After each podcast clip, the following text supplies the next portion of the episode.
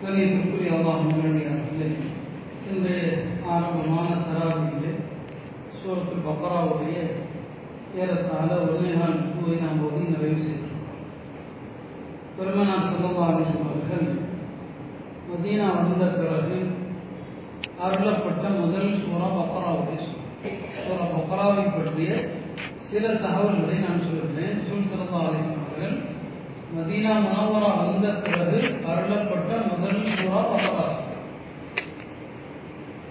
ஆனால் அந்த சூறா ஒரே நேரத்தில் இறங்கவில்லை ஒரு சில நாட்களில் இறங்கி முடியவும் வந்த துவக்கத்தில் இறங்கி இந்த சூறா பத்தாண்டு காலங்களில் இறங்கிக் கொண்டிருந்தது. பெருமானார் செல்லல்லா அலிஸ்லாம் அவர்கள் மதீனாவில் இருந்த அந்த பத்தாண்டு காலங்களும் தேவைக்கு ஏற்ப சில வசனங்களாக இறங்கிக் கொண்டே இருந்தது. மதினா வந்ததும் இறங்கியதும் பக்ராதான் திருமறையிலே கடைசியாக அருளப்பட்ட வசனம் பக்ராவிலே உள்ள ஒரு வசனம். திருமறையினுடைய கடைசி வசனம். இந்த வசனம் என்ன? வர்த்தப்பு யோமன் துர்ஜாவு நபி இலம்பா சுல்ல துவப்பா குழு நஷ்மிமா கசவர் ஒகுந்தாரிபுரமும் இதான் குரானுடைய கடைசி வசனம் பக்ராவில் இந்த ஆயத்துடைய அர்த்தம் என்ன? ஒத்தப்பு யோமன். ஒரு நாளை அஞ்சு கொள்ளுங்கள். துர்ஜவுன ஃபீஹி الله. அந்நாளில் நீங்கள் எல்லோரும் அல்லாஹின் பக்கம் திருப்பப்படுவீர்கள் ஒவ்வொரு ஆன்மாவும் தாம் என்ன செய்ததோ அதற்கான கூலியை நிரப்பமாக தரப்படுவார்கள். யாருக்கும் அநீதி இழைக்கப்படாது இதுதான் குரான் இறங்கிய கடைசி வசனம். இந்த மதீனா மனோபராவில் இறங்கிய கடைசி வசனம். ஆக இந்த சூறாவை எல்லாம் எனக்கு கொஞ்சம் கொஞ்சமாக மதீனாவிலே பத்தாண்டு காலங்கள் இறக்கிக் கொண்டே இருந்தார். இந்த சூரத்தில் பக்கரா இருக்கிறது. குரானிலேயே பெரிய சூறா அதுதான். குரான்ல ஆக சிறந்த வசனம் மகத்துவம் நிறைந்த வசனம் பக்கரால் தான் இருக்குது. அது என்ன ஆயத்தும் குருசி. திருக்குறான்ல நீண்ட வசனம் பக்கரால் தான் இருக்குது. யா ஐயுஹல்லதீன ஆமனு இதா என்றும் என்கிற ஒரு நீண்ட வசனம் அது பக்கரால தான் இருக்குது. இப்படி பக்கராவை பற்றி நிறைய விஷயங்கள் சொல்லலாம். அல்லாம இவர்கள் ஆரம்பி என்ற அறிஞர் சொன்னாங்க. சூரத்தில் பக்ராவில் அல்லாவுடைய கட்டளைகள் ஆயிரம் கட்டளைகள் இருக்கிறது. அல்லாஹ் நமக்கு ஏறிய விஷயங்கள் ஆயிரம் விஷயங்கள் இருக்கிறது. சூரத்தில் பக்ராவிலே அல்லாஹ் செய்யக்கூடாது என்று தடுத்த விஷயங்கள் ஆயிரம் விஷயங்கள் இருக்கிறது. அல்லாஹ் தடுத்தது. ஆயிரம் விஷயங்கள் பக்ரால மட்டுமே இருக்கிறது. இந்த சூரத்தில் பக்ராவில் பல நபிமார்களுடைய சரித்திரங்கள் வரும் இப்ராஹிம் அலி இஸ்லாமை பற்றி வரும் எத்தனையோ சம்பவங்கள் வரும் ஆனால் இத்தனை வந்தாலும் இதற்கு ஏன் பக்ராங்கிற பேர் வந்தது? இந்த சூறாவுக்கு இப்ராஹிம் அலி இஸ்லாமுடைய பேர்லேயே வச்சிருக்கலாம். சூரத் இப்ராஹிம் அப்படின்னு கூட பேர் வச்சிருக்கலாம். இந்த சூறால வட்டியை பத்தியும் வருது. எனவே சூரத்துர் ரிபா வட்டி என்ற பெயரும் இந்த சூறாவுக்கு வச்சிருந்திருக்கலாம் பல நூறு விஷயங்கள் வருகிற போது இந்த சூறாவுக்கு அல்லாஹ் தேர்ந்தெடுத்த பெயர் என்ன? பெருமானார் மூலமாக பக்ராங்கிற பேர் பக்ரானா பசுமாடுன்னு அர்த்தம். ஏன் அல்லாஹ் இந்த பேரை தேர்ந்தெடுத்தான்? உலமாக்கள் காரணம் சொல்லுவாங்க இந்த பெயரை தேர்ந்தெடுக்க காரணம் இந்த சூறாவில் பசுமாடு சம்பந்தமான ஒரு செய்தியும் வருது. அது நாங்கள் பல பயன்களை சொல்லியிருக்கிறோம். இந்த செய்தி அடிப்படையாக வச்சு பக்ராங்கிற பேரையே எல்லாம் தேர்வு செய்யறான்னு சொன்னா விலங்குகளில் மனித இனத்திற்கு அதிக பிரயோஜனம் தரக்கூடியது மாடுதான் அதிக பிரயோஜனம் தரக்கூடியது மாடுதான். ஒட்டகத்தை விட ஆட்டை விட அதிகமாக பால் தரது எதுன்னு சொன்னால் மாடு தான் பால் தரும் மனிதன் பயன்படுத்தக்கூடிய பொருள்களில் அதிகமா நம்ம காலில் போடுற செருப்புல இருந்து பெரும்பாலானவை மாட்டுத்தோல்ல செய்யப்படுறதா அதுல இருக்கிற பறக்கத்து எதிரி வேற எதுலையுமே கிடையாது. இப்போ மாடு இருக்கிறதே மற்ற எல்லா விலங்குகளை விட அனைத்திலுமே பறக்கத்தானது.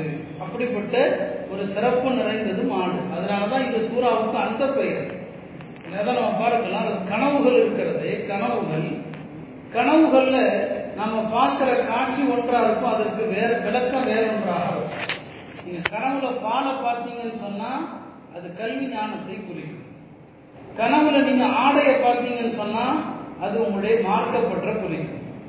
கனவுல தண்ணீரை பார்த்தீங்கன்னா அது தூய்மையான தண்ணீராக இருந்தா உங்க அமல் சீரா நடக்கும். கெட்டு கெட்டுப்போன தண்ணீரை பார்த்தீங்கன்னா உங்களுடைய அமல்கள் சரியில்லைன்னு நடக்கும் கனவுல ஒவ்வொன்றுக்கும் ஒரு தோட்டம் இருக்கு. ரசூல் சல்லா அலிஸ்லாம் அவர்கள் சஹாபா பெருமக்கள் இருக்கிறாங்க அல்லாவால் பொருந்தி கொள்ளப்பட்ட ஒரு பழக்கத்தான ஜமாத் யார் சஹாபாக்கள்? இந்த சஹாபாக்களை பெருமானாருக்கு கனவுல எப்படி காட்டப்பட்டது தெரியுமா? மாடாகத்தான் காட்டப்பட்டது. வகது போருக்கு முன்னால பெருமானார் செல்லா சொன்னாங்க நான் ஒரு கனவு கண்டேன். அந்த கனவிலே ஒரு மாடு அறுக்கப்படுகிறதுன்னு சொன்னாங்க. ஒரு மாடு அறுக்கப்படுது. அப்படின்னு சொன்னாங்க. சஹாபாக்கள் கேட்டாங்க அதற்கு விளக்கம் என்ன யாரும் சொல்லலாம் பெருமானார் அப்போ விளக்கம் சொல்லலை பதில்ல ஏறத்தாழ எழுபது சகாபாக்கள் சரிதான போது அப்பதான் சொன்னாங்க நான் கண்ட கனவு கருத்தும் என் தோழர்களுடைய இந்த வீர மரணம் சொன்னாங்க. அப்ப சகாபா பெருமக்கள் அல்ல எந்த ரூபத்துல காட்டுறான்? மாட்டினுடைய ரூபத்துல காட்டுறான். மாடு அவ்வளவு உன்னதமானது. அதனாலதான் இந்த சூறாவுக்கு அந்த பெயர். எல்லாம் முக்காலமும் அறிவுள்ளவன் அல்லவா? இந்தியா போன்ற நாட்டுல மாட்டு அரசியலும் நடக்கும் என்று அல்லாவுக்கு தெரியும். அதனாலதான் குரானுடைய துவக்க சூறாவை மாடுதான். எதை வேணாலும் விட்டு கொடுக்கலாம் மாட்டை நாங்கள் விட்டு கொடுக்கவே முடியாது. எதை வேணாலும் விட்டு கொடுக்கலாம். குரானுடைய துவக்கமே மாடுதான். மாட்டை வச்சு ஒரு பெரிய அரசியல் நடக்குது. அது யூத அரசியல். யூதர்கள் தான் மாட்டை வச்சு அரசியல் பண்ணாங்க. அவருடைய வம்சாவளியில வந்தவங்களும் அந்த அரசியல் பண்றாங்க. அருமையானவர்களே இந்த சூறாவுக்கு அந்த அடிப்படையில தான் இந்த பெயர் வைக்கப்பட்டது. இன்னும் ரெண்டு செய்தி சொல்லி கொடுத்துருக்கேன் இந்த பக்ராவுடைய சிறப்புகள் நிறைய இருந்தாலும் நான்கு விஷயங்கள் அல்லாவுடைய அரசனுடைய புதையலில் உள்ளது நாலு விஷயம். அல்லாவுடைய அரசுக்கு கீழே இருக்குது. அதுல ஒன்று உம்மன் கிட்டா அல்லாஹ் எழுதி வைத்திருக்கிற விதி இருக்கு இல்லையா? ரெண்டு வகையான விதி இருக்கு. ஒன்று மாற்றப்படாத விதி. அதுக்கு உம்மன் கிதாப்னு சொல்லுவாங்க. அது அரசுக்கு கீழே இருக்கு. இன்னொரு விதி லௌக மஹபூர் நம்ம சொல்ல லௌக மஹபூர் சொல்லுமே அது. அது மாற்றப்படுகிற விதி. இப்போ அல்லாவுடைய அரசுக்கு கீழே நாலு விஷயம் இருக்குது. ஒன்று உம்மன் கிதாப் மாற்றப்படாத விதி எழுதப்பட்ட நூல். ரெண்டாவது அல்லாவுடைய அரசுக்கு கீழுள்ள புதையில ஒன்றுதான் ஆயத்தில் குருசி. மூன்றாவது அல்லாவுடைய அரசுக்கு கீழே உள்ள அந்த புதையல்களை ஒன்றுதான் சூரா பக்ராவுடைய கடைசி ரெண்டு வசனங்கள். ஆமன ரசூல் இவன் உங்கிற இடையி என்கிற இந்த வசனமும் அந்த அல்லாவுடைய அரசுடைய புதையில உண்டு நபிசல்லா அலிஸ்லாம் சொன்னாங்க யார் ஒரு இரவுல பக்ரா சூராவுடைய இந்த கடைசி ரெண்டு ஆயத்தை ஓதுறாங்க? ரமதானுடைய துவக்க இரவு. எல்லாருமே அமல் செய்யுங்க. இந்த ரெண்டு ஆயத்தை யார் ஓதுறாங்களோ அவருக்கு அனைத்துக்குமே அது போதுமானதுன்னு சொல்லிட்டாங்க எல்லாத்துக்கும் அது போதும்னு சொல்லி. இந்த எல்லாத்துக்கும் போதுங்கிறதுக்கு நிறைய விளக்கம் சொன்னாங்க அதுல ஒரு விளக்கம் என்னன்னா இந்த ரெண்டு ஆயத்தை ஓதிட்டா எந்த துன்பமும் அவருக்கு வராது. எந்த கொரோனாவும் வராது. ஓதுங்க டெய்லி படுக்கிறதுக்கு முன்னால இந்த ரெண்டு ஆயத்தை ஓதுங்க எதுவுமே வராது. இன்னொரு விளக்கம் என்னன்னா இந்த ரெண்டு ஆயத்தை ஓதிட்டீங்கன்னா ஒருவேளை நீங்க தகச்சு தொழாம படுத்துட்டா கூட தகச்சு தொழுதல் நம்ம கிடைச்சு அதுக்கான தொழாம இருக்கக்கூடாது இந்த ரெண்டு ஆயத்தை ஓதி விட்டால் தஹஜத் தொலை தவறி விட்டாலும் கூட உங்களுக்கு தஹஜத்திலே நன்மை தரப்படும். எனவே இந்த ரெண்டு ஆயத்தை விட்டுறாதீங்க எந்த சந்தர்ப்பத்திலும். அடுத்து இந்த சூறாவில் இருக்கிற ஆயத்தில் குருசி அஞ்சு நேர தொழுகைக்கு பின்னால ஆயத்தில் குருசி ஓதுற பழக்கத்தை வச்சுக்கோங்க. பெருமானார் சரதா அலிஸ்லாம் சொன்னாங்க யார் பரதான தொழுகைக்கு பிறகு ஆயத்தில் குருசி ஓதுவாரோ அவருக்கும் சொர்க்கத்திற்கும் தடை என்னன்னா மூத்து தான் தடை. அவர் மூத்தா போயிட்டா நேராக சொர்க்கம் தான் இப்போ இஷா தொழுது முடித்தோம் இப்போ ஆயத்தில் குறிச்சி ஓதிட்டு போனீங்கன்னா நல்லா எல்லாருக்கும் ஆஃபீத்தை தரட்டும்.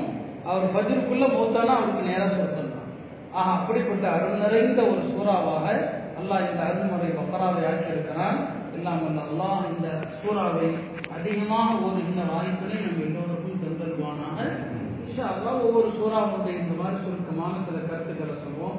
கேட்டதை கொண்டு அமல் செய்கிற வாய்ப்புகளை நம்ம தந்தருவானாக அந்த இறுதி வரை எந்த விதமான தடைகளும் இல்லாமல் நம்முடைய அமல்கள் நடைபெறுவதற்கு அல்லாஹ் உதவி செய்வானாக.